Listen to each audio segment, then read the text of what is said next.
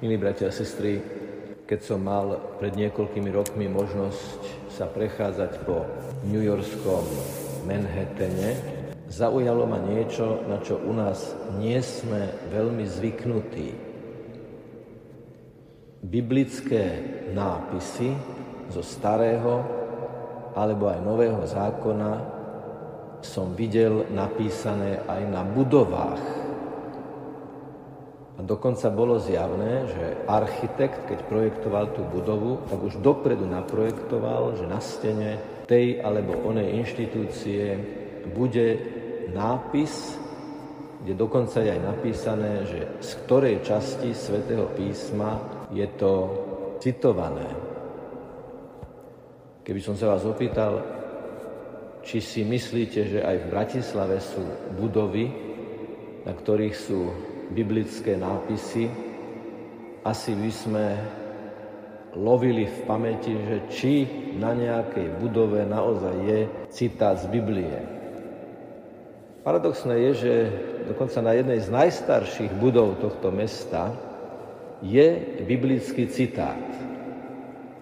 Predstavme si, že od kostola Jána z Maty, ktorý je skôr vžitý ako kostol Svetej Trojice, na Župnom námestí by sme chceli ísť na Michalskú ulicu, a tak by sme prešli medzi dve budovy, minuli by sme dve sochy svätého Archaniela Michala a svätého Jána Nepomuckého. A vošli by sme cez bránu bývalého padacieho mostu do takej zákruty, doľava a boli by sme pod Michalskou vežou. No a málo čitateľný a predsa veľmi veľký nápis je práve nad tou prvou bránou, kde je napísané to, o čom Ježiš hovorí v dnešnom evanieliu. Ak sa kráľovstvo vnútorne rozdelí, také kráľovstvo nemôže obstáť. Každé kráľovstvo vnútorne rozdelené neobstojí. Je na Michalskej bráne napísané latinsky. A je to práve tá časť architektúry, na ktorú sa upevňoval padací most.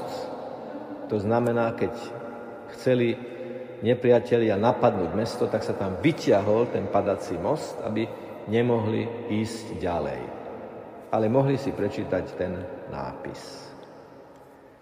To, že je to umiestnené na hradbách, to znamená na tej časti mesta, ktoré mesto chráni pred nepriateľom, je na najvyš symbolické. Lebo naozaj je to tak, že ak obyvateľia mesta, obyvateľia komunity, obyvateľia členovia rodiny nie sú vnútorne zomknutí, ale sú rozdelení, vtedy sú zároveň aj oslabení a nepriateľ s tým môže pracovať. Veľkí stratégovia vedia, že je treba najprv nepriateľa rozdeliť, až potom na ňo treba zaútočiť.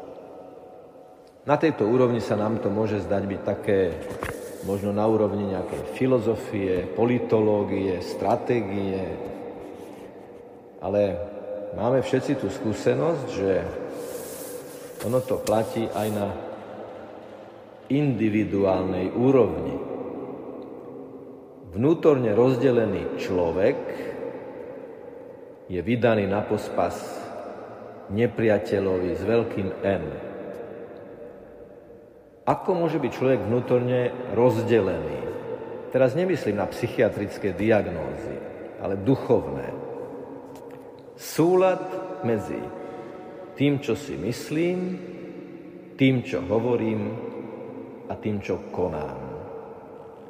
Ak je vo mne súlad medzi myšlienkami, slovami a skutkami, ak toto je zomknuté, ak si to neprotirečí, tak potom sa tomu hovorí, že človek je vnútorne integrovaný, vnútorne zjednotený.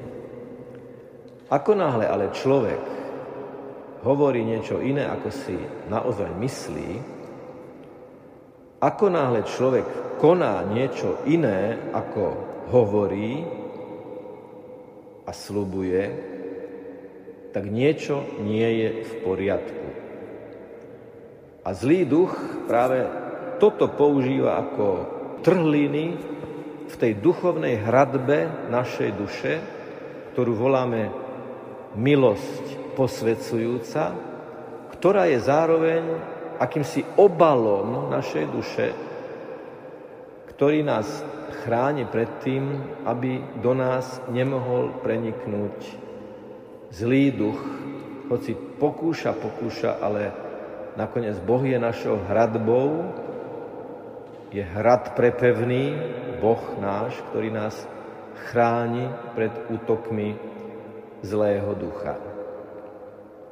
Je to celoživotný zápas, veľmi komplikovaný a zložitý, zosúľadiť v sebe všetky dimenzie nášho vnútorného prežívania.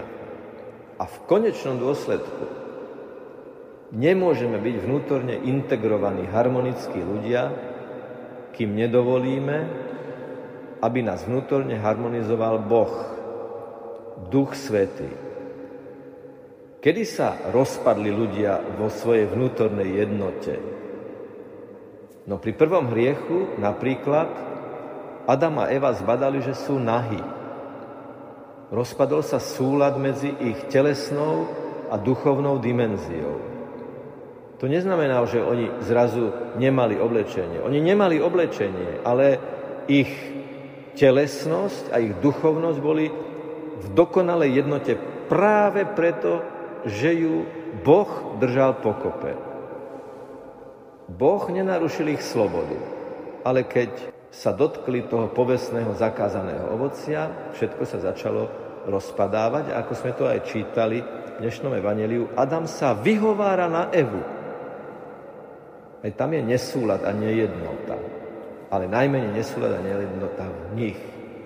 Boh nám povedal, že to nemáme robiť, aby sme to aj tak urobili. Boh nám povedal, aby sme si to nemysleli, a my sa predsa tým zaoberáme a tak sa vnútorne rozkladáme. A preto je veľmi potrebný ten impuls Ježišovej prítomnosti. Jedine s ním a v ňom sa vieme v sebe vyznať. Vieme jasne v sebe odlíšiť. Toto je dobré a toto je zlé. Toto je dobrá cesta a toto je zlá cesta. Toto je kúkol a toto je pšenica. Toto ma vnútorne zjednocuje a toto ma vnútorne rozbíja. A tak poprosme dnes Ježiša, ktorého príjmeme Eucharistii, aby sme boli jednotní v myšlienkach, slovách a skutkoch. Čo to znamená, keď to aplikujeme na moment svetého príjmania? Vidíme Eucharistiu, ktorú mi kňaz zdvihne pred očí. A ja vo svojom vnútornom svete, vo svojich myšlienkach predstupujem pred oltár s vierou, že je to naozaj Ježiš.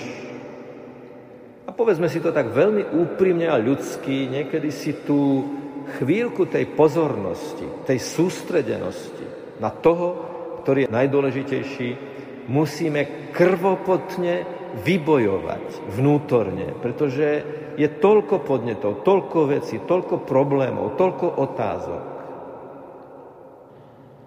Keď poviem to amen na slova telo Kristovo, možno tá chvíľka toho úplného zosústredenia na kráľa vesmíru a kráľa môjho srdca je niečo mimoriadne vzácne.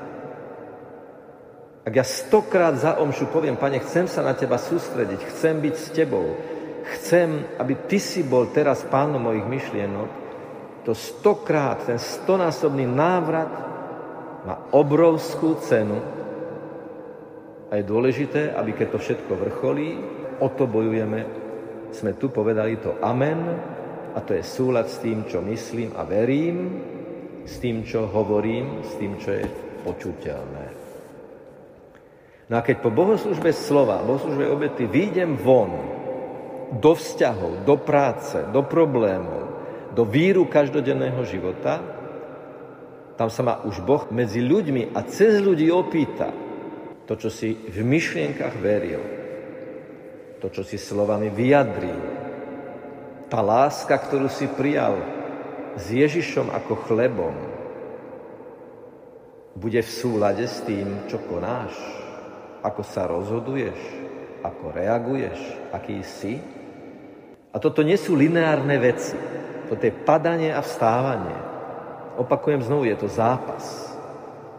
Ale my bez zápasu budeme až po smrti my zápasiť budeme do poslednej chvíle. A to nemusí byť nejaké dramatické, to nemusí byť nejaká konverzia, o ktorej sa bude písať v dejinách. To sú drobné veci. Tak ako keď stojíme, tak celé telo v podstate mikropohyby neustále pracuje na tom, aby sme stáli. Státe je v podstate neustála mikropráca, organizmu na tom, aby sme vedeli byť vzpriamení. A keď chceme byť duchovne vzpriamení, tiež je to tá mikropráca, to sú tie mikropohyby, to sú tie mikroporivy našej duše, aby sme stáli s rovnou chrbticou pred Bohom. Čo myslím, to hovorím, čo hovorím, to konám. A niekedy to, čo hovorím, koriguje to, čo myslím. Má to aj spätný dopad, a niekedy môžem konať niečo dobré a celkom si to nemyslím a celkom to by som nepovedal, ale to konanie ma vnútorne očistuje, pretože som konaním prekonal vlastné myšlienky, som konaním prekonal vlastné slova. To je obojsmerný proces, ktorý je dôležité, aby mal pod kontrolou Svetý Duch. A tak prosme o jeho príchod do nášho srdca, aby aj tento dnešný deň prežiarený slnkom bol prežarený aj harmonizujúcou láskou Ducha Svetého. Nech je pochválený Pán Ježiš Kristus.